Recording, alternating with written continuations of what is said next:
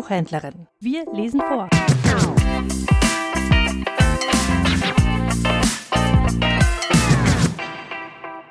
Eve hörte das aufgeregte Schnattern ihrer Gänse, noch ehe sie die graubraune Wolke am Himmel sah. Ein Dutzend Wildgänse zog mit gestreckten Hälsen über sie hinweg. Unverdrossen schlugen die mächtigen Flügel der Gans an der Spitze des Vs, deren Begleiter in ihrem Windschatten segelten. Eve winkte und ihre Gänse entboten den wilden Brüdern und Schwestern den Reisegruß. Schon aber ließ die Vogelschar den Streifen Weideland nahe der Klippe hinter sich und hielt auf das Meer zu. Eine Spofinne, eine Erg und die anderen Inseln vor der Küste Connemaras. Yves Gänse blieben zurück. Die meisten taten sich schon wieder am Gras und Klee gütlich. Zwei oder drei badeten im Teich. Die alte Gans hatte einen Wurm erbeutet und verteidigte diesen besonderen Leckerbissen gegen das Jungvolk, um ihn dann rasch und triumphierend hinunterzuschlingen. Man kann die Schönheit der Landschaft nicht essen, hieß es unter den menschlichen Bewohnern des kargen Küstenstreifens. Doch Yves Gänse sahen das anders. Und nicht nur das Gras, der Klee, die krabbelnden und kriechenden Bewohner der Wiese dienten ihnen als Nahrung. Ein paar besonders Vorwitzige schielten hinüber zum schmalen Kartoffelacker und dem ebenso kleinen Haferfeld dahinter dass Eves ältlicher Nachbar Patrick noch immer, wie es Tradition war, mit Seetang dünkte. Eve drohte ihnen mit ihren leuchtend gelben und pinken Textmarkern. Ihr Gierhälse wartet gefälligst bis zum Herbst. Erst nach der Ernte ließ Patrick zu, dass sich die Gänse an den liegen gebliebenen Kartoffeln satt fraßen. Zum Dank verschlangen sie jeden Kartoffelkäfer mitsamt seinen Larven. Sobald sich Eve versichert hatte, dass keines der Felder in ernster Gefahr war, wandte sie sich wieder ihrem E-Book-Reader zu.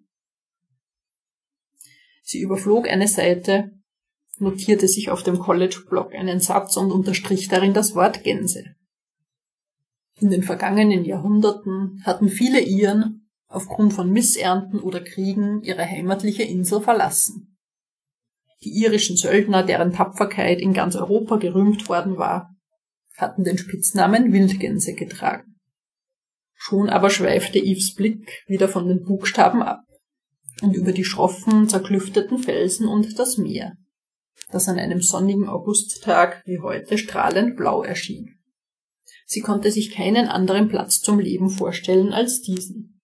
Vor ein paar Monaten, als sie mit gerade 17 Jahren für ihr Abschlussexamen gebüffelt hatte, hatten ihre Eltern sie gefragt, was sie denn nun nach der Schule tun wollte.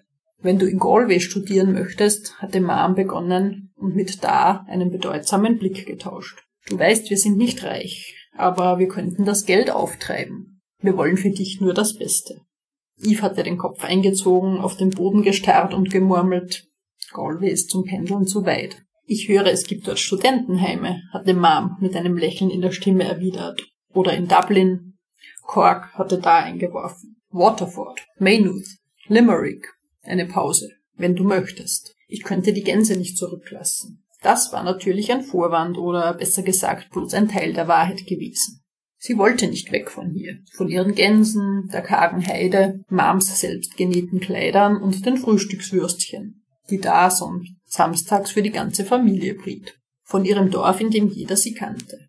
Mit ihrer Schulklasse hatte sie ein paar Tage in Galway verbracht, das Stadtmuseum und die beeindruckende Kathedrale besichtigt, in einem dreistöckigen Pub bei der Übertragung eines Fußballspiels mitgefiebert und zwei Nächte in der Jugendherberge geschlafen. Auf einer Mauer nahe der Flussmündung Fisch und Chips gegessen und den Schiffen zugesehen. Galway war eine nette Stadt für einen Besuch, doch Eve hätte sich nicht vorstellen können, dort zu leben. Zugleich verstand sie natürlich die Sorge ihrer Eltern. Kinder mussten genauso wie junge Gänse das Nest verlassen. Sie mussten studieren oder sonst eine Ausbildung machen und ihren Weg finden. Und doch es gab Männer und Frauen, Jungs und Mädchen im Dorf, die nie wegzogen, die eine Nachbarin oder einen Nachbarn heirateten und ein Haus gleich neben dem ihrer Eltern bauten.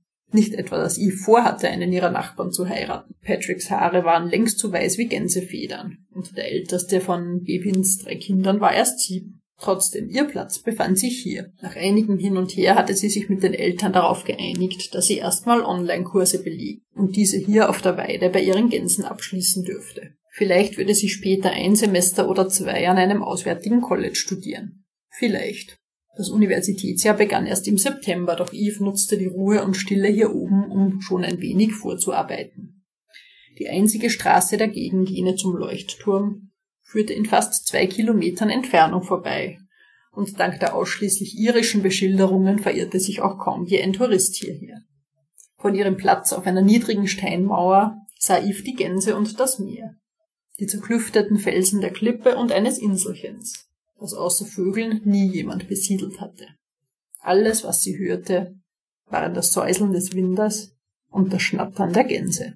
Die Gänse watschelten an Patrick vorbei. Schon sah Eve vor sich das Tor des Farmgeländes, und daneben an der Steinmauer lehnte eine fremde und zugleich merkwürdig vertraute Gestalt. Konnte es sein, Eve erstarrte. Mit aller Gewalt verdrängte sie die Hoffnung, die in ihr aufflackern wollte. Es war bestimmt nur einer ihrer Schulkameraden aus dem Dorf.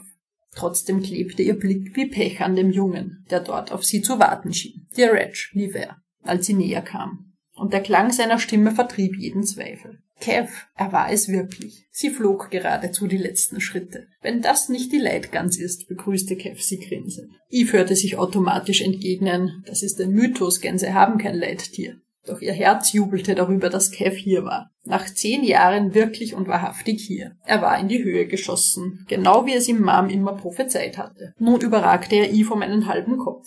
Der einst kleine, semmelblonde Junge, der ihr und den Gänsen unermüdlich nachgelaufen war und der ebenso unermüdlich versucht hatte, an Yves langen roten Zöpfen zu ziehen. Seine Haare waren nur ein bisschen dunkler als damals.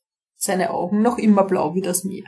Ihre Blicke trafen sich. Yves Herz schlug wie Gänseflügel. Du siehst gut aus, merkte Kev an und ergänzte im selben Atemzug. Ich schätze, nur mehr der eine Zopf macht es für die Jungs zu einer größeren Herausforderung, ihn zu haschen. Mit sieben hatte er sie geneckt. Ihre Frisur sehe aus wie die geflochtene Mähne eines Connemara-Showponys. Yves Retourkutsche hatte gelautet, mit seinen Haaren so strohblond wie reifer Gerste sollte er besser aufpassen, dass sie ihm die Gänse nicht vom Kopf fressen würden.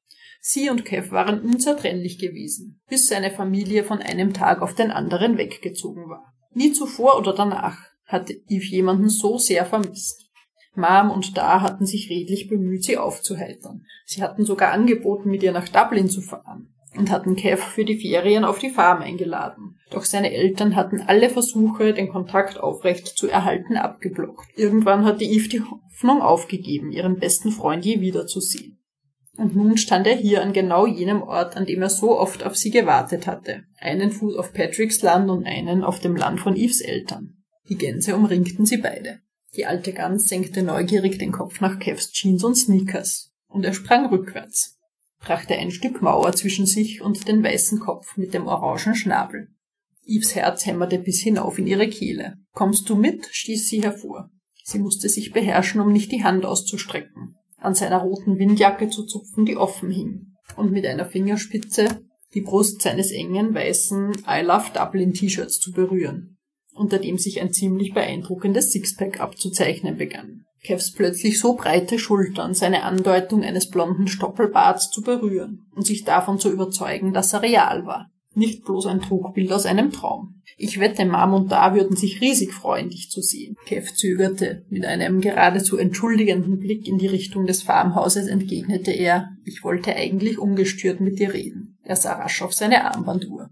Es ist schon fast fünf, darf ich dich irgendwo zum Tee einladen? Sie zum Tee einladen, das klang geradezu nach einer Verabredung. Eve lugte verstohlen an sich runter und wünschte sich plötzlich sehr. Sie trüge nicht ausgerechnet die alten, verwaschenen Jeans-Shorts und dazu eine ebenso alte weiße Bluse mit kurzen Ärmeln und ein wenig dunkelblauer Stickerei am Kragen. Kev musste etwas von dem erraten, was in ihr vorging. Du siehst aus wie das Gänschen, an das ich mich erinnere, versicherte er ihr, um sie gleich darauf zu necken. Aber wenn du dich unbedingt fein machen willst, warte ich gerne auch zwei Stunden mit knurrendem Magen. Eve streckte ihm die Zunge raus. Er lachte und ihre Sorgen verschwanden, als hätte sie der Wind davon getragen.